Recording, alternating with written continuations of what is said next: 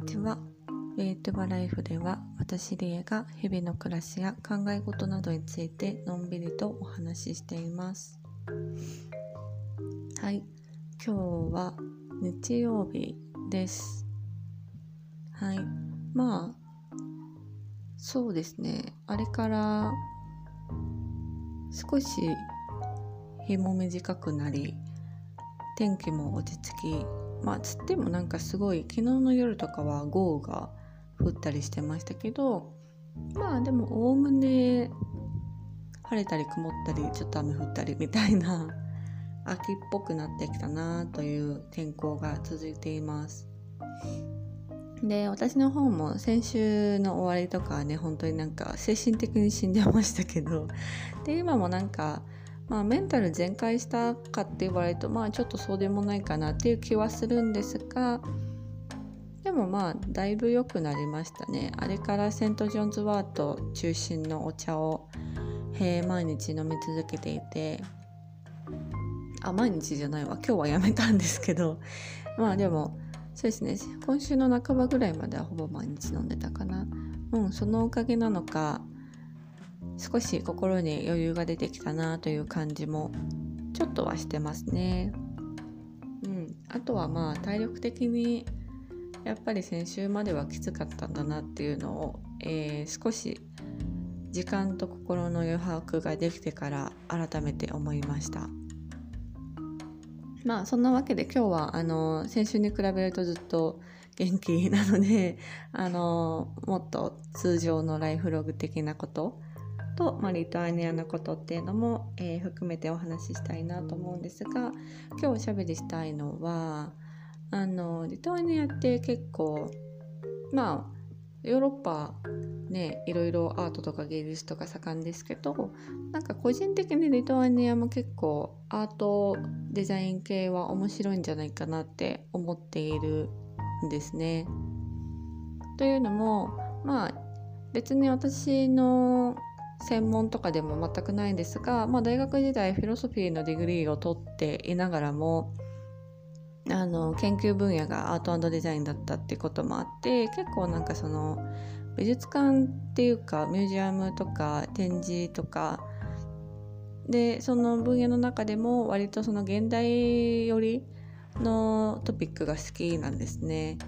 でこっちに来てからもそんなに頻繁にも行けてないですし あとは、えー一方で結構手仕事が好きっていうこともあって、まあ、ちょこちょこリトアニアのミュージアムには訪れて見ています。まあとはいえ全然行ったことのない場所とかも多いですしやっと最近少しまた行き始めたっていうこともあってまあ今日はあのミュージアム系のお話？アート系のお話？っていうのを、えーしたいと思います。なんかリトアニアってあの月の最後の日曜日が結構、えー無料になる美術館とか博物館が多くてですねまあプライベートなものとかは含まれないんですけど国立のミュージアムだと、まあほとんどではないですが結構大半無料になります。でまあそうじゃなくてもまあ別にそんなに高くないよねっていう値段だと私は感じる。だいたい10ユーロ前後のところが多いですしでまあ中身も結構充実してるものが多いのかなっていうふうに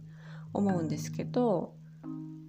リトアニアってミュージアム何個あるんだろうってちゃんと調べたことはないんですが あの意外とですね小さな町とかに行ってもなんかいろいろあるんですよ彫刻のミュージアムだったりとか琥珀のミュージアム時計ミュージアムそれはクライペラなんですけどとかなんか哲学者リトアニアの出身の哲学者のミュージアムとか今まで見たやつだとあるんですよね。で去年かな？ちょっとおしゃべりしたと思うんですけどあのカウナスっていう第2の都市がリトアニアにあってそこは結構なんかね私の印象だとミュージアムいっぱい集結してるなっていう感じなんですけどそういうところはあの普通のナショナルミュージアムとか、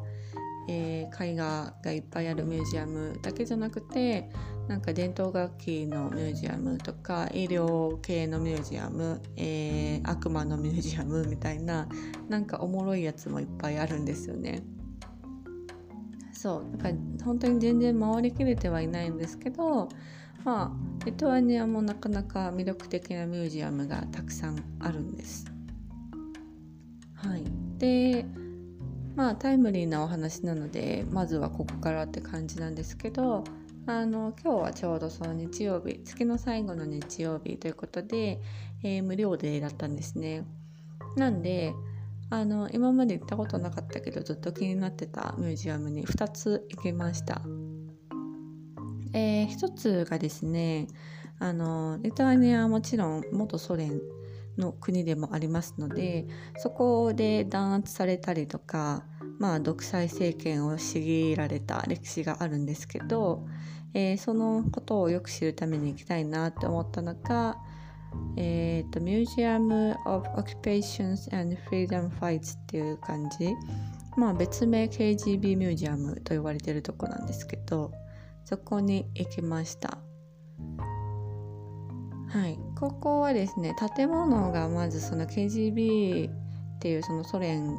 の、まあ、独裁政権みたいなところの一つですねの機関が使っていたという建物をそのまま、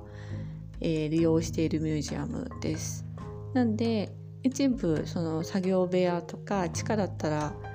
えー、刑務所のえ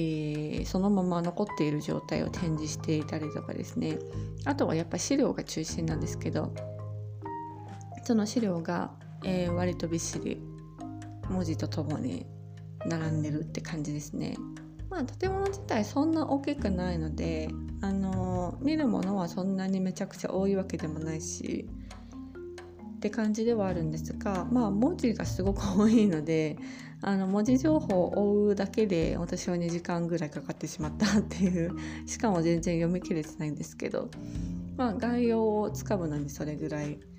じっくり見ようと思えばかかるミュージアムでした。まあ、特にね、まあ、KGB の建物だったってこともあってその地下のプリズンの、えー、エリアっていうのは結構まあリアルだしリアルっていうかねそのまま使ってたやつそのまま展示してるんでリアルだしあなんか本当にこんなところに入れられてる人がいたんだなとかそれもなんか実際に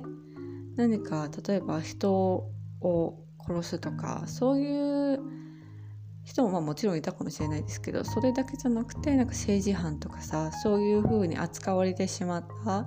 まあ、反ソ連思想みたいなのを持っているがゆえに、えー、刑務所に送り込まれてしまった人たちっていうのが結構やっぱりたくさんいたっていう歴史というか事実がそこで展示されていてでそういう人たち、まあ、どんな人たちでもちょっと人権を考えるとちょっとこれはダメだろっていう感じの、えー、設備施設に入れられていたっていうところがまたなんかねいやねって思いながら、えー、展示を見ていました。うん、でまあそういう受刑受受刑者じゃなくて刑務所の展示以外のところは、まあ、メインはその KGB ミュージアムなんであの、えーと戦時中もしくは戦後のえー、独立するまでの期間っていうのも含めて、えー、リトアニアに住んでいた人たちがどのような迫害を受けたのかで、えー、強制の移住とかもたくさんありましたのでその強制先でどのような生活を送っていたのかとか、まあ、どのようにしてその強制移住が行われたのかとかその経緯とかも含めながら、えー、いっぱい説明がされていました。で私はここでオーディオガイダンスが欲しかったし結構ねリトアニアのミュージアムって無料でオーディオガイドを貸してくれるところが多いんですけどあの今日に関してはやっぱり日曜日だし、えー、フリーチャージの日だったっていうこともあってあのオーディオガイダンスありますかってそこのスタッフさんに聞いたら「あ多分2時間後ぐらいじゃないと帰ってきませんね」って言われて「はあそんなに待てないわ」と思ってあの自力で読んだって感じですね。でも実際なんかそのオーディオガイダンスって番号が振られていてそれに沿ってボタンを押すと説明してくれるみたいな仕組みですけどその番号がね結構たくさんいろんなところに散りばめられていたので、まあ、多分それを聞きながら回るのも実際すごい時間かかるんだろうなとは思いましたね。でも多分あった方がいいんじゃないかとは英語になっちゃうと思いますけどそれでもあった方が私はより、えー、的確的確？確実に情報を受け取れていいんじゃないかなというふうには思いました。やっぱ目だけでね文字を追い続けるって疲れちゃうし。っていうのもあるんですけど。はい。でまあ KGB ミュージアム結構個人的には興味深かった。んですけどまあ自分の目的がですねあのもう一つあったのでえー、ここから歩いて7分ぐらいの別のミュージアムっていうか超ちっちゃい場所なんですけどに移動しました。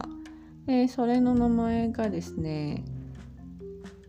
Google マップ上だと The Green House ってなってるんですけど別名ホロコーストエクスポジションだからホロコーストの展示とかをやっているめっちゃちっちゃな場所があってですねまあここがどういう場所かっていうのを先に説明するとえー、さっきの KGB ミュージアムがその、えー、旧ソ連によってどのような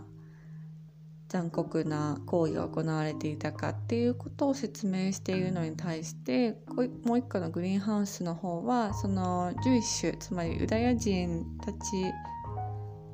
に視点を当てて、まあ、実際その大量虐殺と言われたホロコーストがどのような形で行われていたのかとか、まあ、ビリヌスをはじめリトアニアにもいくつかゲットと呼ばれるユダヤ人街みたいな強制でね集められてしまった場所っていうのが、えー、存在していたしそこから、えー、各地の強制収容所とかそういうところに送られていた拠点地にもなっていたので、えー、そこでどういったことが行われていたのかっていう展示がありました。ったので行ってきました。はい。まあこっちもですねこっちはもう本当にめっちゃちっちゃいてか普通の家みたいな感じなんですよ。見た目がもう。確かにグリーンハウスっていうだけあって外の壁は緑色なんですけどあの小道ちょっと入ったところにあるんですがその小道の角とかにも別に看板何もないしでやっとその緑の家の玄関のところまで行って初めてちっちゃな札でそのホロコーストなんとかって看板が書いてある。看板とも言い難いですけどちっちゃなプレートが貼ってあるぐらいなのであの外観を知らないとまずたどり着けない感じ の場所でもあるししかもなんかまあ今日だけだったのかもしれないですけどピンポンしてくださいって書いてあったのであの横のインターホンを押してやっと入るみたいな そういうただなんか民家にお邪魔するぐらいの感覚 になるようなミュージアムなんですけどまあそこもあの今日はフリーオブチャージの日ですよって言われたので無料で見ることができました。でここに関してはもうほんとなんかほとんどパネルの展示